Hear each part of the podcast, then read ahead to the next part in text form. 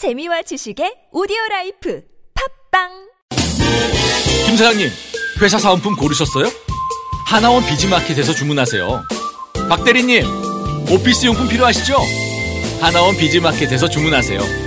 사은품과 오피스 용품을 하나로 저 지진희와 함께 하나만 기억하세요. 하나원 비즈마켓 지금 검색하세요.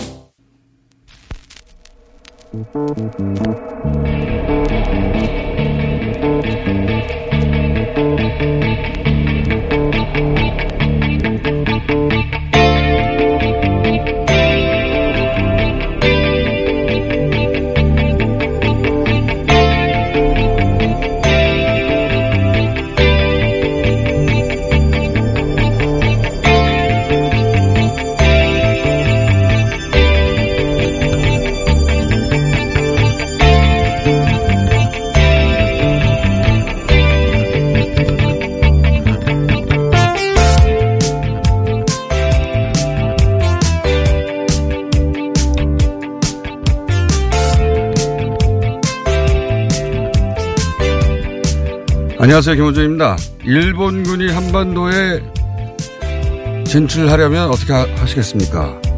일본군이 한반도에 한국에 진출을 하려고 할 때 어떻게 하시겠어요? 어, 막 부, 부득이 필요한 경우에 여러 가지 정황을 참, 참고해서 우리나라가 동의할 수 그러니까 있, 동의한다면 우리가 필요성이 인정된다고 하면 입국을 허- 허용할 것입니다. 지난 2015년 10월 14일 국회 대정부 질의에서 강창일 의원의 질의에 황교안 총리가 답한 내용입니다. 그런데 우리가 자위대 한반도 상륙이 왜 필요하겠습니까? 이 말은 한반도 유사시 일본 거류민들 보호를 위해 자위대가 요청을 하면 허용할 거란 말입니다.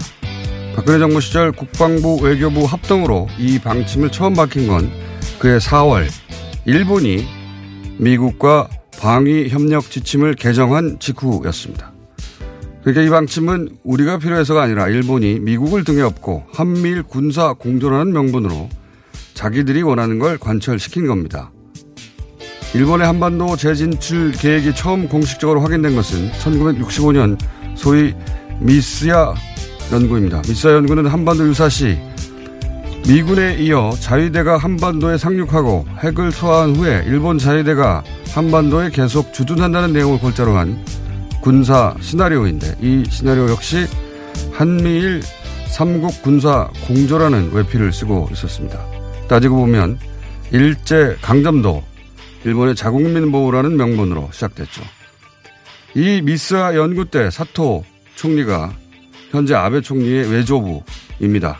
일본 의계 한반도에 대한 관점은 그렇게 오랜 세월 이어져 온 겁니다. 한반도는 일본 우익에게 대륙 진출의 교두보 혹은 대륙 방어의 저지선 정도에 머물러야지 일본에 대적하는 강력한 존재가 되는 건 결코 원치 않죠. 아베 정부가 종전 선언을 반대하는 건 그래서입니다. 강력해질까봐. 종전 선언 반대는 일본이나 할 일이다. 김원준 생각이었습니다.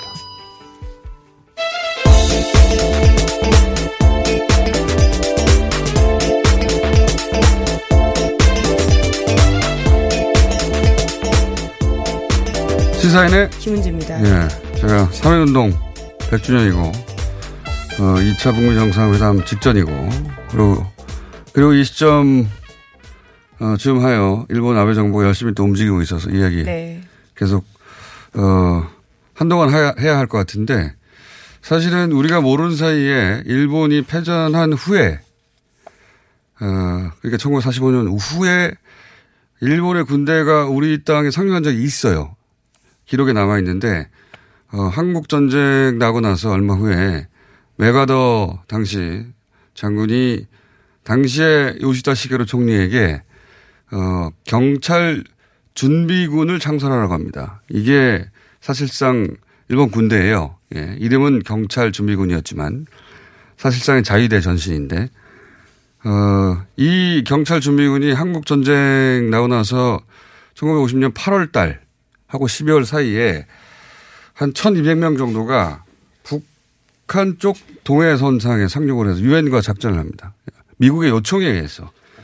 어, 그러니까 한반도가 일본 우익에게는 항상 그런 대상이었어요. 대륙을 진출할 때 거쳐가는 땅이거나 대륙을 방어할 때 당시로는 이제 소련의 남하를 방어하는 어, 그런 의미에서 미국이 일본을 활용한 거죠. 예, 일본을 거꾸로 미국의 그런 의도를 이용한 것이고, 어, 그래서 일본 우익이 보기에는 한반도가 분단된 게 좋은 거예요, 항상. 예.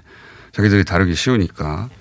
한반도 냉전 체제가 70년 이어져 오는데 일본이 중요한 역할을 합니다, 항상. 그 미국의 동보 정책이 일본을 중심으로 했기 때문에, 어, 그리고 그래서 일본이 종전 선언을 지금도 반대하는 것이고, 어, 나눠져서 힘이 약한 게 더 나은 거죠, 항상.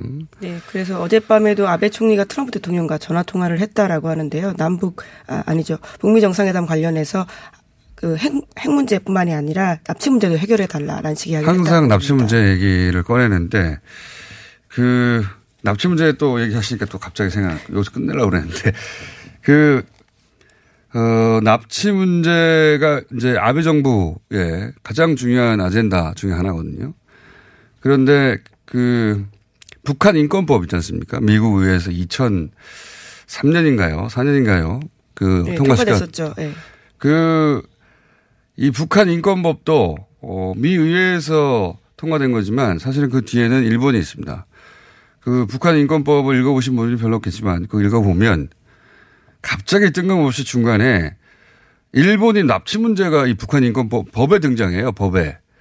어, 거기에 무슨 내용이 있냐면 북한 정부가 일본인 납치에 책임이 있다. 북한 인권법인데 그리고 일본인 정보를 북한은 공개해야 된다 하는 내용이 중간에 떡 들어가 있어요. 당시 일본이 이 납치 문제를 국제적인 이슈로 만들기 위해서 엄청나게 노력했고 어, 그러면서 부시 대통령과, 당시 부시 대통령과 최연소 납북자였던 매구미 부모하고 뭐 만나게 만들고 그리고 유엔에서도 호소하고 G7 의장 선명에도 넣고 그런 결실 중에 하나가 북한 인권법이에요. 그러니까 북한 인권법이 미 의회에서 어, 통과됐지만 그 북한 인권법을 통과되게 만드는데 일본이 굉장한 노력을 했고 네, 일본의 대미 외교의 승리, 뭐 로비 그렇죠. 승리라고 볼 수 있는 것 거기에 북한 입법을 통과시킨 일본이 이렇게 노력했던 이유 중에 하나가 그 안에 일본인 납치 문제를 그 안에 집어넣으려고 했던 것이고 실제 거기에 들어 들어가 있습니다. 네. 그래서 일본이 그동안 미 의회나 미국을 상대로 해서 항상 우리에게 굉장히 불리한 예, 한 번 더 문제 굉장히 불리한 어 활동들을 많이 해왔는데 지금이라고 물밑에서 그러지 않겠는가. 네, 그런 정황들이 꽤 많이 보입니다. 항상 주의해야 된다. 예, 그런 얘기를 당분간은 계속 해야 될 것 같습니다. 자, 첫 번째 뉴스는요? 네, 북미 관계 관련된 소식인데요. 트럼프 미국 대통령이 2차 북미 정상회담이 김정은 북한 국무위원장과의 마지막 회담이 될 것이라고 생각하지 않는다라고 말했습니다. 백악관에서 기자들에게 2차 북미 정상회담 관련해서 한 말인데요. 이번이 행여 마지막 회담일 것이라고 생각하지 않는다면서 관계는 매우 견고하다, 매우 좋은 관계다라고 이야기했는데 그러면서 북한이 비핵화를 꺼린다고 생각하지 않는다라고도 밝혔습니다. 또 그러면서요. 북한에 대한 제재를 해제하고 싶지만 북한이 무언가 해야 할 것이다라고 말했다고 로이터 통신이 전하고 있습니다. 그 제재를 풀려면 북한이 무엇을 해야 한다는 게 이제 북한을 압박하는 것이다라고 이제 보도를 하는데 저는 거꾸로 봅니다. 어, 이제 회담이 끝나고 나면 제재 완화와 관련된 어떤 식으로든지 어, 조치가 나오겠죠. 그렇지 않으면 회담이 뭐 성사가 안 되겠죠. 제재 완화 조치가 나올 텐데 그때 북한이 무언가를 했기 때문에 제재 완화를 한 것이다. 말을 하기 위해 밑밥을 가는 것이다. 예. 이제 얼마 안 남았는데요. 네, 다음 주죠. 네. 그러니까 뭐 대충 윤곽은 나왔을 것이고, 어, 그거, 이거 압박하기 위해서라기보다는 저는 거꾸로, 어, 제재 완화의 명분. 그러니까 제재를 풀려면 북이 뭔가 해야 되는데, 거꾸로 얘기하면 북이 뭔가 했기 때문에 제재를 푼다. 일부 완화한다. 그런 얘기라고 저는 보고요. 예. 마지막 회담이라고 생각 안 하겠죠, 당연히. 예. 트럼프 대통령이 자꾸 급할 것이 없다고 하는 것은 본인의 어, 재선, 대선과 스케줄이 맞춰져 있기 때문에 어, 거기 맞춰서 계속 스케줄을 가져가겠죠. 급할 것이 없다는 건 그런 의미인 것 같습니다. 자, 다음은요. 네, 관련해서 어제 저녁 JTBC가 삼성 등 주요 기업이 지난해 이미 9월 평양 정상회담에서 북측과 사업 제안서를 주고받았다라는 소식을 전했는데요. 남북 경협 관심 있는 기업들에게 최근에 자문을 해줬다라고 하는 한 외교 소식통을 인용한 기사입니다. 그러면서 해당 인사는 삼성 쪽도 북한에 사업 관련된 계획을 전달한 것으로 안다라고 말했다고 합니다. 제재 완화의 일부에 여기 남북 경협이 들어가겠죠. 예. 그런 차원에서 나온 뉴스인 것 같고요. 네, 또 지난 17일에 박민성에 이미 한번 둘러봤기 때문에 그 근처를요. 그런 기대감이 더 올라가고 있습니다. 자, 대기업의 공장이 개성공단에 자리하게 되면 그 큰, 큰 어떤 모멘텀이 되겠죠. 네, 과거의 경험도 없었던 게 아니라서요. 삼성이 저, 지난 1997년부터 10년 동안에 평양에서 생산을 했던 적이 있다라고 합니다. LG전자도 마찬가지고요. 그때 뭐 TV인가요? 라디오인가요? 예, TV, 라디오 모두 했다고 하고요. 전화기까지 했다고 합니다. 네, 조립 정도 했다고 하는데 그게 이제 본격적으로 대규모로 그 개성공단에서 이루어진다면 예, 대단한 모멘텀이 되겠죠. 자, 다음은요. 네, 자유한국당이 어제 당대표 후보 4차 방송 토론회를 열었습니다.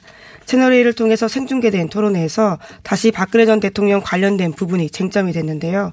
황교안 오세훈 후보는 박근혜 전 대통령 사면에 찬성한 반면에 김진태 후보는 사면은 잘못을 인정하는 것이라면서 반대했습니다.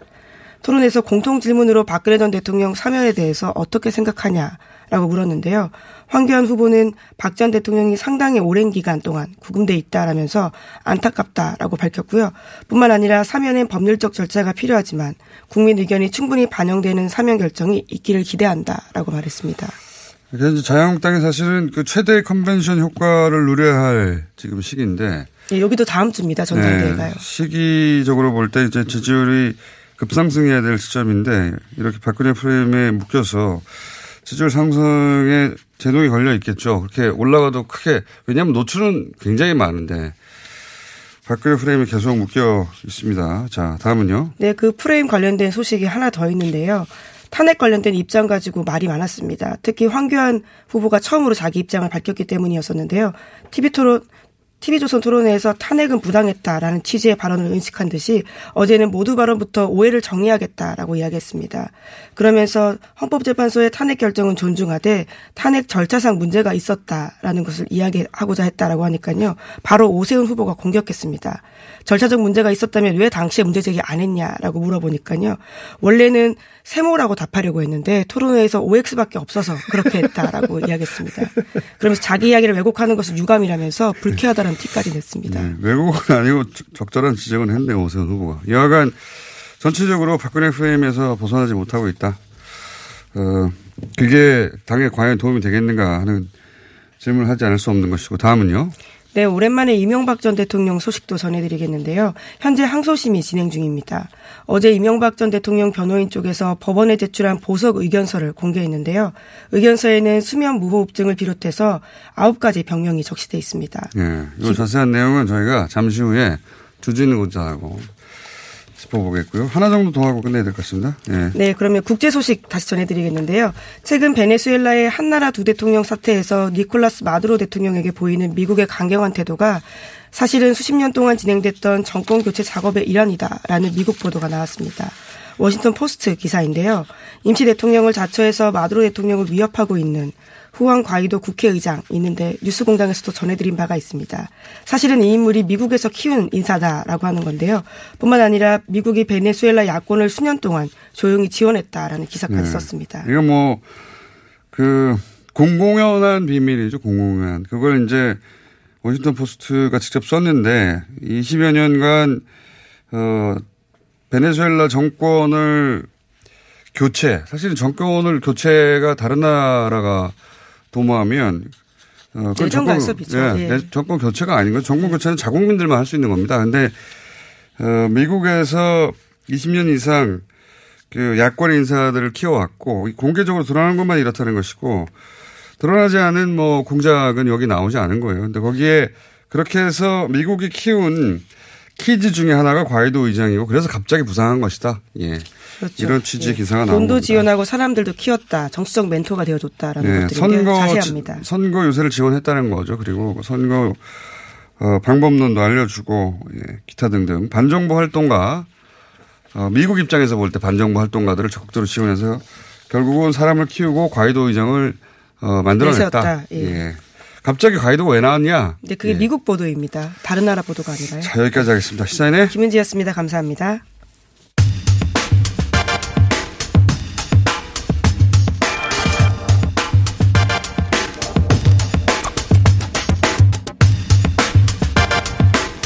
자, 주진우 기자 나왔습니다. 안녕하십니까? 안녕하십니까? 네.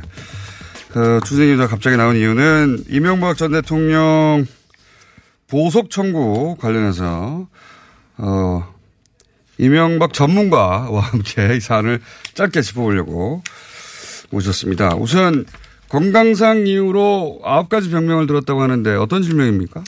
돌연사 가능성이 있다고 갑자기 돌연사. 네 갑자기 그 굉장히 아프다 이렇게 얘기했는데 아홉 가지 질병을 들었습니다. 네. 첫 번째는 기관지 확장증이고요. 네. 이건 뭐 오래된 어, 이명박 대통령의 질병인데 네. 음 지난해 2심 지난해 말부터 2심이 시작됐지 않습니까? 네. 그때부터 또 어, 이명박 대통령이 기침을 하기 시작하세요.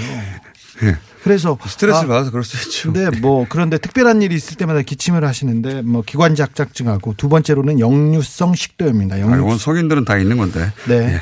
두번 그리고는 제2형 당뇨병인데요. 예. 어, 이 사안에 대해서는 병원에서 예. 혈당 조절은 잘 되고 있다. 식사요법과 구칙, 규칙적인 운동을 통해서 적정한 체중을 유지할 수 있도록 해라. 이렇게 얘기하고 있습니다. 알겠습니다. 큰 네.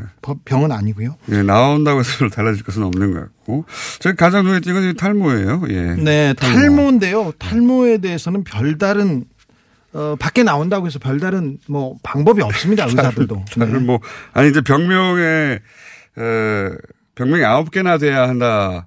아홉 개나 된다는 걸 위해서 탈모를 넣은 거겠죠. 탈모는 넣지 말았으면 좋았을 뻔 했습니다.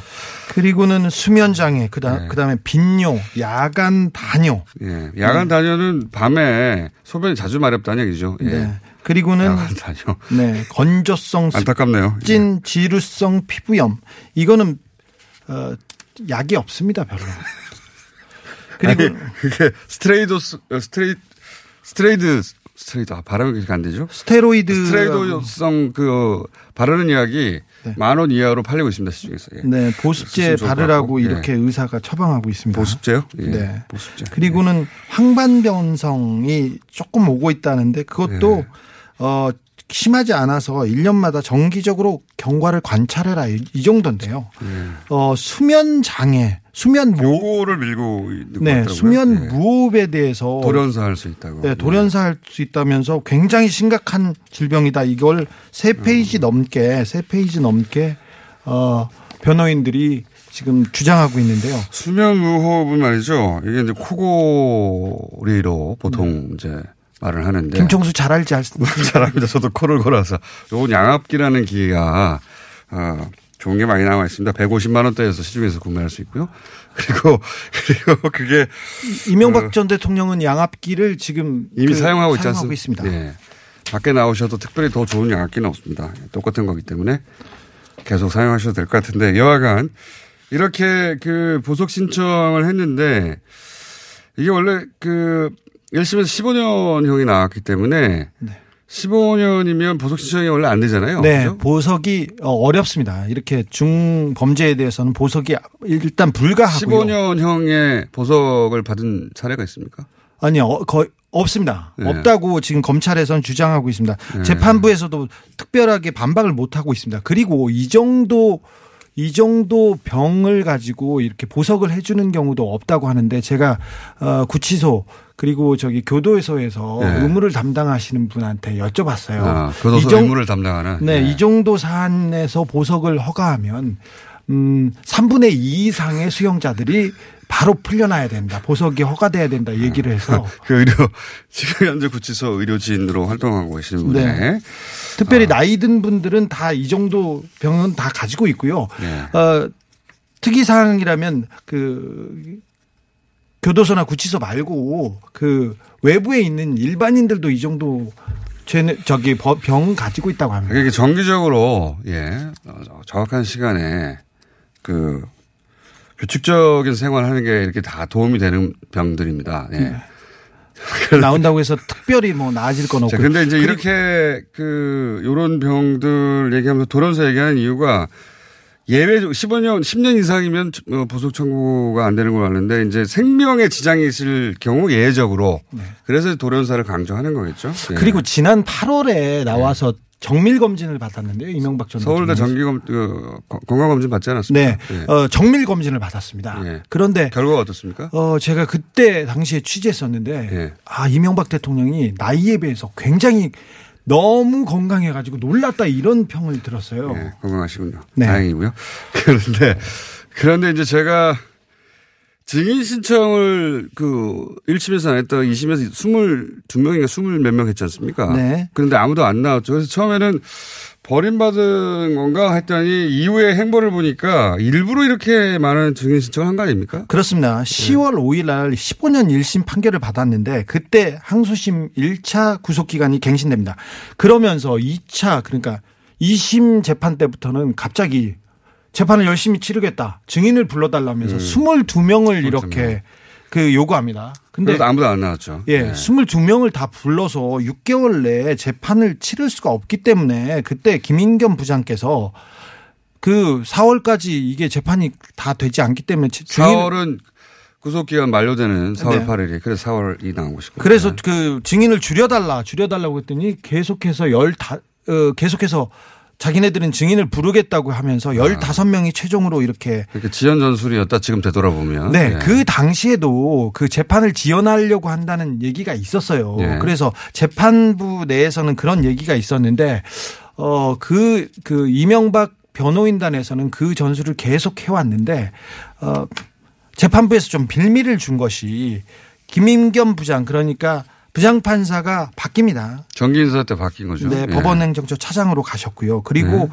네. 어, 배석 판사인 주심 판사도 2월 25일 날 바뀌게 돼 있습니다. 음. 그러니까 지금 그 새로운 재판부가 어, 더군다나 공판 준비 절차부터 다시 하겠다는 거잖아요. 네. 그러면은 4월 8일이 구속 기간, 그러니까 지금 이 보석 청구는 기각될 가능성이 높죠.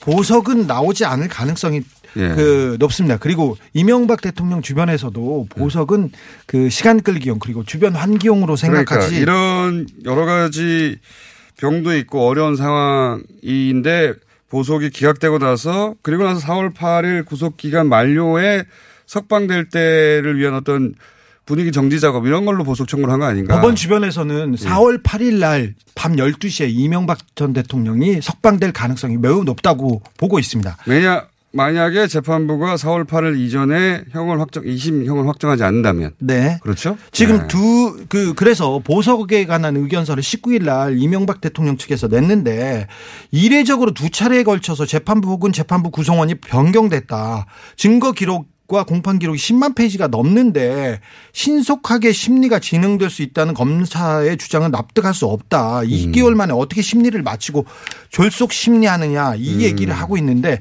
이 얘기가 처음에는 어, 재판 초기에는 아, 그럴 리가 없다. 이렇게 큰 범죄를 저지른 사람이 나올 가능성이 없다고 했는데 지금은 점점 시간이 갈수록 지연 어, 전술을 통해서. 네, 이명박 대통령 측의 주장에 지금 그 설득력이 높아지고 음, 있습니다. 전략의 성공 가능성이 점점 높아지고 있는 건데 그러자면은 재판이 매우 신속하게 진행이 돼서 구속기간 만료 전에 어, 형을 확정해야 되는 거 아닙니까? 네, 검찰 측에서는 두 달 안에 충분히 재판을 끝낼 수도 있다고 얘기합니다. 2심이니까요. 1심은 네, 오래 걸리지만. 어 1차 재판에서 증거가 다 동의된 상태이고 그리고 별다른 변수가 없기 때문에 일, 일- 일부 증인들을 한 번에 부른 다음에 부른 다음에 공판을 진행해서 어 진행해서 판결을 내릴 수도 있다. 이렇게 그래요. 얘기합니다. 하루 종일 잡아서 할 수도 있어요. 원하기만 하면 재판부. 네, 네. 그런데 하지만 그게 과연 그렇게 될 것인가 네, 그건 있다. 쉽지 않아 보입니다. 그리고 알겠습니다. 증인이 만약에 나오겠다고 하면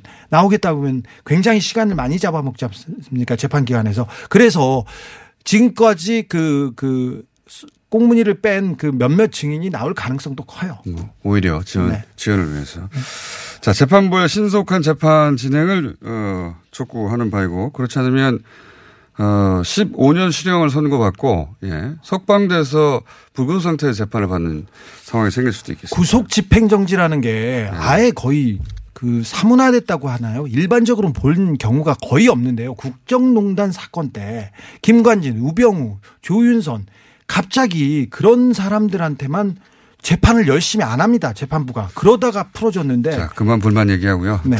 좀 이따가, 좀 이따가 아니라 다음에 다시 한번 요 얘기는 또 하죠. 왜 저한테만 뭐라고 하세요? 뒤에 순서가 있습니다. 예. 주진우 기자, 여기까지 하겠습니다. 감사합니다. 먹었니? 마이 무따 아이가 떠나라. 체지방? 무지 많다 아이가 떠나라. 콜레스테롤? 마이 높다 아이가 떠나라.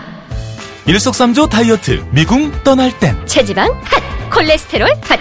먹은 만큼 싸주마. 새끈하게 비워주마. 핫핫핫! 체지방 콜레스테롤 완전 분해 완전 배출 일석삼조 다이어트 미궁 떠날 땐 다이어트? 문제는 배출이야 일석삼조 다이어트 미궁 떠날 땐 잠을 충분히 자도 피곤한 분, 운동 시작부터 힘들고 지치는 분, 일상의 활력이 필요한 분, 이런 분들을 위해 활력 충전 코어업을 추천합니다.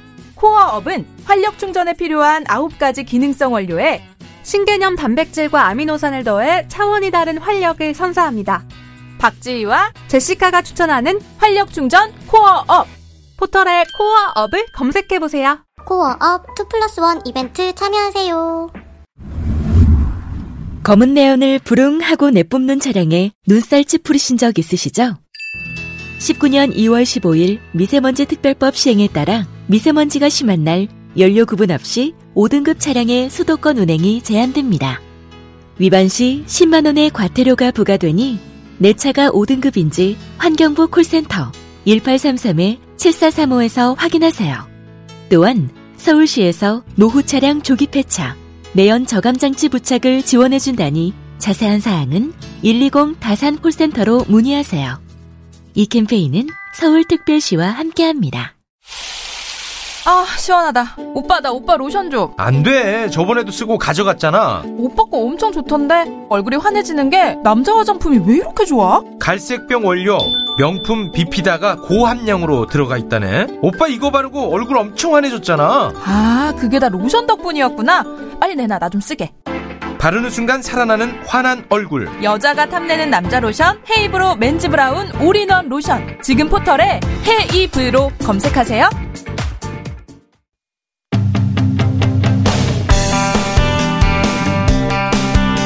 삼일운동 임시정부 수립 100주년 특집으로 저희가 준비한 시간.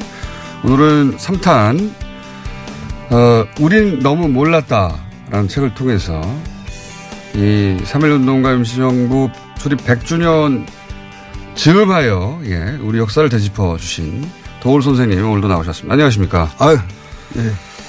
자, 첫 번째 시간, 두 번째 시간 못 들으신 분들도 있을 테니까 간략하게 제가 정리를 하자면, 어, 현재 우리, 어, 정치를 지배하고 있는 언어, 그리고 우리 인식을 지배하고 있는 언어, 예를 들면 빨갱이는 해방 정국에서 탄생한 것이다. 그 네. 이전에는 없던 것이고, 그게 지금까지도 계속 우리를 지배하고 있다. 예. 첫 번째 시간 주제였고, 두 번째 시간은, 어, 그러니까 첫 번째 시간은 그 인식 하에서 이승만 대통령의 권력욕, 어, 그리고 당시 천탁 반탁, 어, 이게 엮이면서 분단으로 이어졌다. 첫 네. 번째 시간엔. 두 번째 시간에는 그런데 이제 이 상황을 깨뚫어 봤던 이렇게 가면 분단이 된다. 여겼던 요원영 선생은 당시 전국적으로 자치위원회, 인민위원회라는 걸 만들고, 어, 우리 그, 그 국민들의 역량 강화를 도모하였으나, 어, 그런데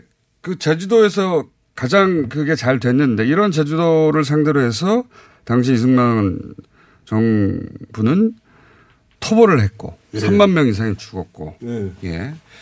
그리고 이 제주 4.3의 실상을 알던 예. 여수 순천 쪽에서 음. 우리가 제주도에 가서 그런 토벌을 할수 예. 없다라고 저항한 것이 사실은 여수 순천 반란 사건으로 어, 역사가 기록했는데 실제로는 여순 민중 항쟁이다. 네. 부당한 명령을 거부했던 어, 제주도민을 토벌할 수 없다고 거부했던 여기까지 했습니다. 예, 예, 예. 요약 잘했습니까? 하여튼 저- 정확하게 요약을 해 주셨고 예.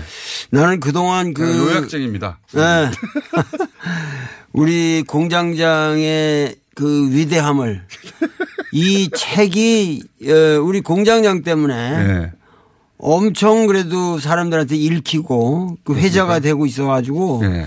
얼마나 행복한지 모릅니다. 아, 인쇄 일부를 뉴스 공장에 아 기꺼이 하죠. 커피값 마련에. 자, 농담이고요. 그러시면 안 되고요. 실제 도울 TV도 하고 계십니다, 요즘. 예예 유튜브에? 도울 TV라고 도울 TV. 그 구독자가 제자들이 예. 만들어서 쭉 제 강의를 싣고 있는데 예. 그렇게 인기가 높아요. 그렇게 인기가 높아요. 예, 예. 뭐 5만 명이 되니까 구독자가. 구독자 5만 명이고, 예. 네. 율곡의 10만 군 양성에 예. 빗대 10만 명 양성이 목표시라고. 예, 예, 10만 예. 양성. 오늘 어, 듣다가 시간이 부족해 아쉬우시면 예, 도울 TV를 유튜브에서 찾아보시고 구독하시면 될 것 같고요. 자, 이어서 예. 어, 일, 첫 번째, 두 번째 시간은 그렇게 요약되는 시간을 가졌고, 오늘은 이어서 그렇다면, 어, 당시 이성, 이승만 정부에게, 이승만 대통령에게 이 4.3과 여수는 어떤 의미였습니까? 왜 이렇게까지 한 거죠? 그러니까는 거시적으로 본다면 예. 미소 공동위원회가 열리고 모스크바 삼상회의가 열릴 그 시점만 해도 예. 미국과 소련이 이 아시아에서 냉전 체제를 구축한다는 생각이 없었어요. 음. 그런데 47년에 트루만 독토린이 발표되면서 예. 그거는 이제 저 유럽에 예. 이제 공산화가 그 동구권이 이렇게 들어오니까는 영역 논리가 된 거예요. 음. 그래가지고 그냥 어떻게든지 한국을 고소하라. 음. 우리가 이게 소련한테 뺏길 수 없다. 예. 이런 식으로 돼 가면서 제주도 어 이거는 그때 그 윌리엄 로버츠라는 군사 고문단 단장이 와가지고 제주도 군사 기지를 쏘는 제주도만 확보하면 됐지. 제주도에 있는 30만 다 죽여도 돼. 싹 쓸어버려. 어. 이랬는데 그거 조병호한테 그렇게 지시를 그렇게 데려다 하거든요. 예. 그 조병호가 거기에 죽은 노릇을 하는 거야. 어. 그렇게 해가지고 세상에 변해가니까. 토벌 대장 조, 조. 아니, 그때 저, 조, 조병호가 우리나라 경찰 수장이었으니까. 네, 네. 그래가지고 그렇게 에, 하는데 이제 여수, 제주도 병력이나 경찰력으로 안 되니까. 예. 여수내 여수에 있던 그래. 14연대 네. 사람들을 가라고 그러니까 여수 사람들이 제주도를 그때 상황을 잘 알고 있었단 네. 말이에요. 그러니까 이거 어떻게 우리가 예. 우리 군인이라는 거는 이 국민을 위해서 외적을 방해하는 사람들이지 국내 사람들을 토벌 한다는 건 이건 군인의 의무가 아니지 않느냐. 제가 그 자료 읽어보니까 요즘 최근에 IS가 학살한 것보다 더 잔인하더라고요. 더 잔인했어요. 끔찍한- 더 원칙이 없었고. 예. 그것이 뭐냐면은 그렇게 그 미국의 전략이 변한 데다가 이 이승만은 이제 나에게 드디어 그동안 전혀 국내 베이스가 없었거든요. 근데 나에게 드디어 행운이 온다 이렇게 차- 판단을 한 거죠. 그래 가지고 뭐냐면은 이, 이, 이 사람은 사실 미국에서 온 사람이에요. 아, 자기 손발을. 손발이 네. 생긴다고 본 거군요, 이거를. 그러니까 자기 명령을 듣는. 예. 이제 이거를 통해서 완전히 반공 국가로 이거를 변화시키면서 나의 그 통치 체제를 확고히 할 수 있다는 신념이 생긴 거죠. 아, 이걸 기회로 본 거군요. 기회로 본 거죠. 정권 그러니까 유지하고. 그러니까는 저 우리가 이 우리가 저 쉽게 얘기해서 전두환 같은 사람만 해도 우리가 저 사람이 우리나라의 대통령이 될 거라고 생각한 사람, 대통령 자격이 있다고 생각한 사람이 누가 있어요. 그러니까 그런 상황에서는 5.18 같은 그, 그 사태를 일으키는 거죠. 그래, 그런 것처럼 이승만은 여순 옳다. 이 기회에. 다른 지역에는 공포도 주고. 어. 예. 그러니까는 그래가지고 그 짧은 시간에 그냥 운동장에다 모아놓고 시민들을 1만 명을 학살해 버리니까 중고등학생이나 뭐 어린아이도 많이 죽었더라고요. 어린애까지 다 색출해 죽이라 그랬어요. 이승만의 포고문에 예. 남녀노소 불군 불문하고 어린 아동들까지도 다 죽여라. 그런 내용 실제로 있습니다. 아 실제로 있습니다. 포고문에 이승만의 정확한 언어입니다. 남녀 노소 불문하고 어린애까지 어린애까지라는 표현도 있어요? 표현이 있습니다. 예. 아주 국무회의 기록에 정확하게 있습니다. 그러니까는 이런 처절한 상황에서 우리가 많, 많은 사람들이 빨갱이이기 때문에 죽였다 이렇게 생각하는데 네. 빨갱이이기 때문에 죽이면은 그거는 훌륭한 거예요. 훌륭하다고 할 수는 없으나 무슨 세- 무슨 얘기냐면은 예. 죽여놓고 빨갱이다 이거야. 죽여놓고. 누구든지 무조건 죽이면 다 빨갱이가 되는 거예요. 그뿐입니까? 그 사람 본인만 아니라 연좌제로 다 빨갱이라고 덮어씌우는군요. 다 빠- 빨갱이로 덮어씌우는 거죠. 그러니까는 소위 우리나라가 그런 과정을 통해서 체제에 대한 공포감이 내면화되는 겁니다. 빨갱이로 지키면 죽는다. 아니, 예. 죽, 그냥, 가- 아무나 그냥 이승만 앞에서는 벌벌 켜야지. 이승만 앞에 가면 다 죽고 죽이면 다, 죽여 놓으면 시체가 다 빨갱이가 된다는 거지. 그러니까요. 그러면서 빨갱이가 이제 우리 머릿속에 들어온 거군요. 네. 이렇게 찍히면 죽는다. 혹은 죽여놓고 다 빨갱이로 뒤집어 씌우는데 방법이 없는 세상이 되는. 예. 아니, 죽은, 죽어는, 죽, 죽으면 다 빨갱이가 되는데요. 어. 그 가족들이 전부 연자제로 걸려가지고 고생한 사람. 그리고 암암리 여순 지역에서 일어났기 때문에 그 이후로 해방정국이라는 게 뭐냐면 우리가 여태까지 전라도 그러면 전라도 사람 그냥 이상하게 쳐다봤거든. 우리 쳐, 자라면서. 근데 그 왜 그러냐면 전라도 사람은 이콜 빨갱이가 된 거예요. 그 시절에 만들어진 식이다 역시. 그러니까 그게 그 저 김대중 빨갱이 이렇게까지 내려오고 그 논리가 오늘날 태극기 부대까지 내려오는 거예요 그대로. 그러니까 이게 한심한 거죠. 아, 태극기 부대 말씀하셨으니까 예. 그러면 그 그때 만들어졌던 그 해방정부에서 만들었던 인식이 지금은 어떻게 연결되는지 그걸 좀 짚어 볼까 하는데 예를 들어서 지금 지금 현재 가장 어 중요한 정치 일정으로 자유한국당에서 전당대회를 하고 있고 네. 제1야당이 이제 보수정당으로서 당 대표가 누가 되는지 굉장히 중요하죠. 앞으로 계속해서 영향을 미칠 텐데 근데 전당대회 과정을 통해 자유한국당이 자유한국당 내에서도 우려가 있다고 하는데 자꾸 오른쪽으로 하고 있지 않습니까? 이걸 어떻게 보십니까? 그러니까는 소위 말해서 지금 거시적으로 보면 예.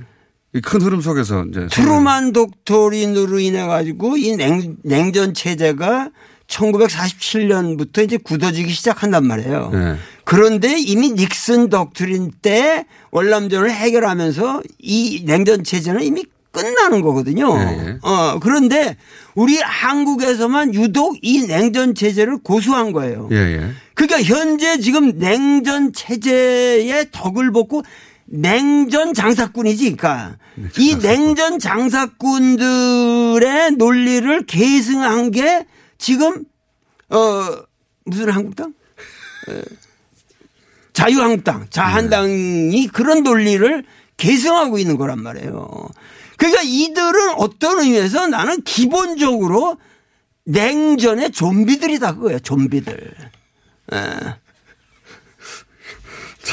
자유한국당에서 아, 그러니까 이게 저 사, 사, 왜 좀비라고 그러냐면 좀비라는 건 이미 죽고 내가 뭐, 저, 뭐 개인적인 모독을 하는 게 아니라 추상적인 냉전의 좀비.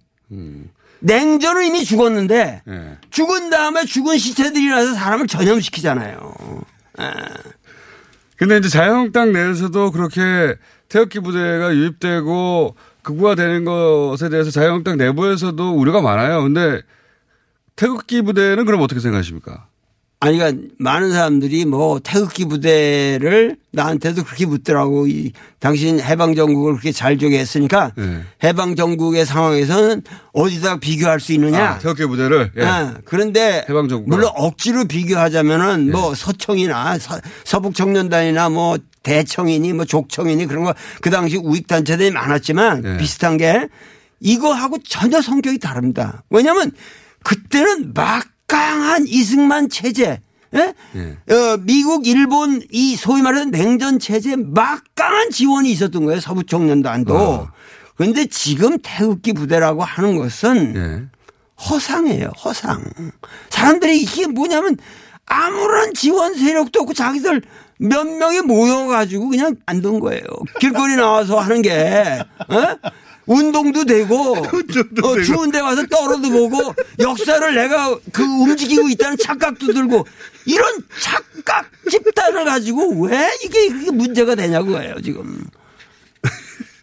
그 일부에 불과한데 네. 예 그게 우리 오른쪽을 대변하는 것처럼 과잉 대표되는 면도 침소봉대돼 거죠. 침소봉대되고 있다. 예.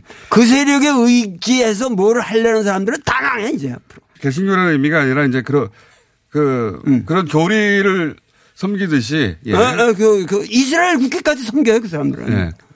교리를 섬기듯이 빨갱이 빨갱이라고 어, 하는 것에 대해서 그런 사상을 계속 섬기고 있는 거다. 뭐 그런 의미로 교회를 말씀하신 거겠죠. 예, 제가 예. 그럼- 아주 고상한 말이죠 제가 한 말. 네. 선생님 그건 제가 어, 할 말이고요. 아, 고상한 말씀하셨구나 이런 말. 예, 예, 예. 선생님이 아유, 말씀하시고 감사합니다. 선생님 스스로 고상한 말이라고 하시면 예, 예. 아 죄송합니다. 예. 그러면 그 원래 이 인물평을 잘 하시기로 유명하니까. 예, 예. 예. 기왕이렇게 된 김에 전당대회에 어, 지금 출마한 세 명의 유력한 후보들이 있고 예. 어, 그 후보들은 좀 전에 이제 해방 전후식이 해방 전국으로 되돌아간다면 누구하고 비교할 수, 어떤 세력과 비교할 수 있- 있을 것인가 태극기 부대 말씀하셨는데, 예를 들어 황교안 전 총리, 황교안 후보는 어떻게 평가하시고 해방 정부에서는 어떤 인물과 유사하다. 이렇게 비교해 주신다면요? 아 글쎄 그것도 해방 정국의 인물들은 아무리 우파든 뭐, 뭐, 뭐가 됐든지 간에 그래도 좀 인물들이 굵, 굵어요. 여기는 지금 너무 잘기 때문에 비교가 좀 어렵습니다. 에, 어렵고 황교안 그 이분만 해도 원래 뭐 경기 고등학교를 나온 수재고 네네. 근데 뭐 어떻게 서울대학은 떨어져가고 성균관대학으로 해서 일찍 그 출세를 하셨는데 네. 뭐 이게 뭐냐면 완전히 저기잖아요. 그 공안 검사 출신들 안에 김진태도 마찬가지고 네. 평생을 예. 공- 공안 검사로 산 사람들이기 때문에 네네. 이들이야말로 그 냉전 오세훈 후보는 아닙니다. 네, 오세훈 후보는 아니고 김진태, 황교안 두 후보는 공안 검사 출신입니다. 그렇죠, 그렇죠. 어, 저 오세훈은 아니죠. 네. 예. 그런데 이분들은 어디까지나 그 냉, 그러니까 우리가 지금 여순 사태를 얘기하다가 여기까지 왔는데 네.